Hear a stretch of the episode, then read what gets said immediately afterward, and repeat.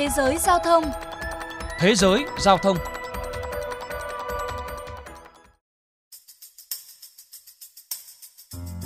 Theo Bộ Giao thông Vận tải, đầu tư tài sản cố định vào lĩnh vực giao thông vận tải đạt 3,6 nghìn tỷ nhân dân tệ, tức là khoảng hơn 500 tỷ đô la Mỹ trong 11 tháng đầu năm của 2023. Trong thời gian này, hơn 7.000 km đường cao tốc đã được mở rộng hoặc cải tạo, 1.700 km đường sắt cao tốc mới được xây dựng và 1.000 km đường thủy cao cấp đã được bổ sung hoặc cải tạo. Cùng với đó, có thêm hai sân bay vận tải dân sự đã được chứng nhận. Tổng chiều dài đường sắt đô thị của đất nước cũng đã tăng hơn 360 km. Được đưa vào hoạt động vào năm 2023, kênh Giang Hoài nối sông Dương Tử và sông Hoài Hà ở tỉnh An Huy phía đông Trung Quốc là một phần của dự án nước lớn nhằm chuyển nước từ sông Dương Tử, con sông dài nhất Trung Quốc, sang sông Hoài Hà.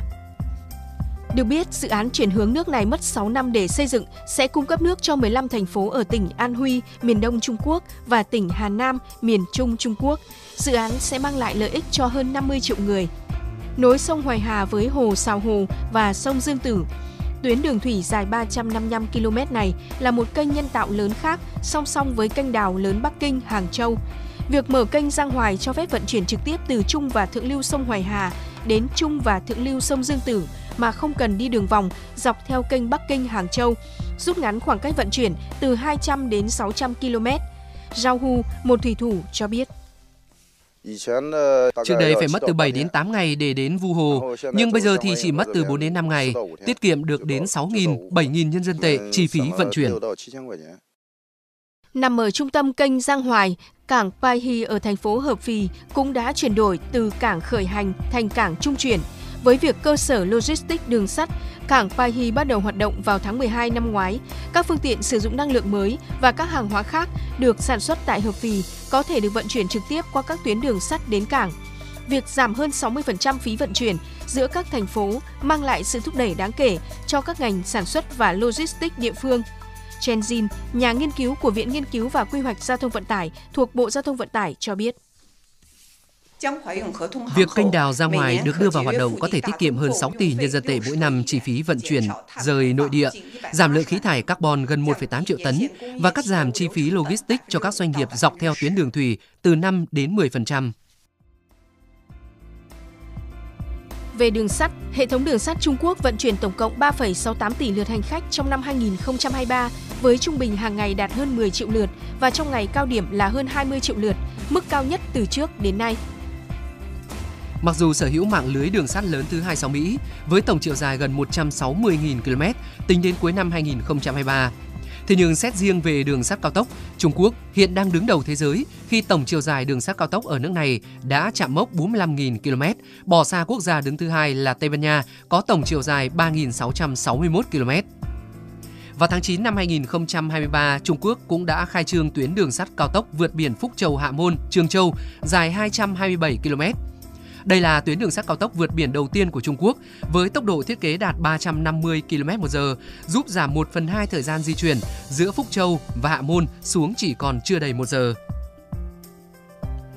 Cuối tháng 12 vừa qua, nhiều tuyến đường sắt cũng đã được đưa vào hoạt động ở các tỉnh Quảng Đông, Tứ Xuyên, Quảng Tây,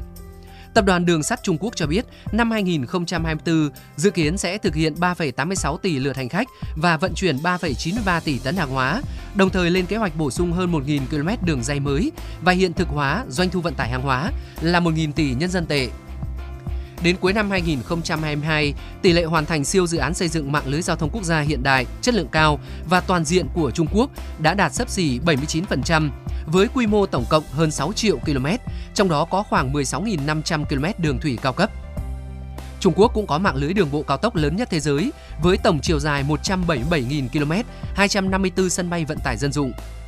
Báo cáo cuối năm 2023 của Ủy ban Cải cách và Phát triển Quốc gia Trung Quốc cho biết, nước này có kế hoạch mở rộng mạng lưới đường bộ cao tốc đến 461.000 km vào năm 2035 và đặt mục tiêu trở thành mạng lưới cao tốc đẳng cấp thế giới vào năm 2050.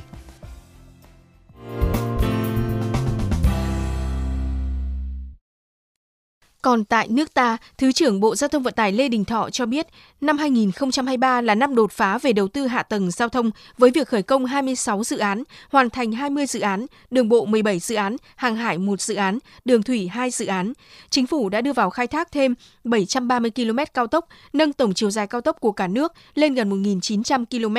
Với gần 1.700 km đang thi công, dự kiến năm 2025 cả nước có 3.000 km đường bộ cao tốc Bắc Nam và năm 2030 trên 5.000 km cao tốc. Đây sẽ là điều kiện quan trọng để giảm chi phí logistics cho các doanh nghiệp từ khoảng 18 đến 20% về mức 12% trong tổng giá thành như các nước trong khu vực.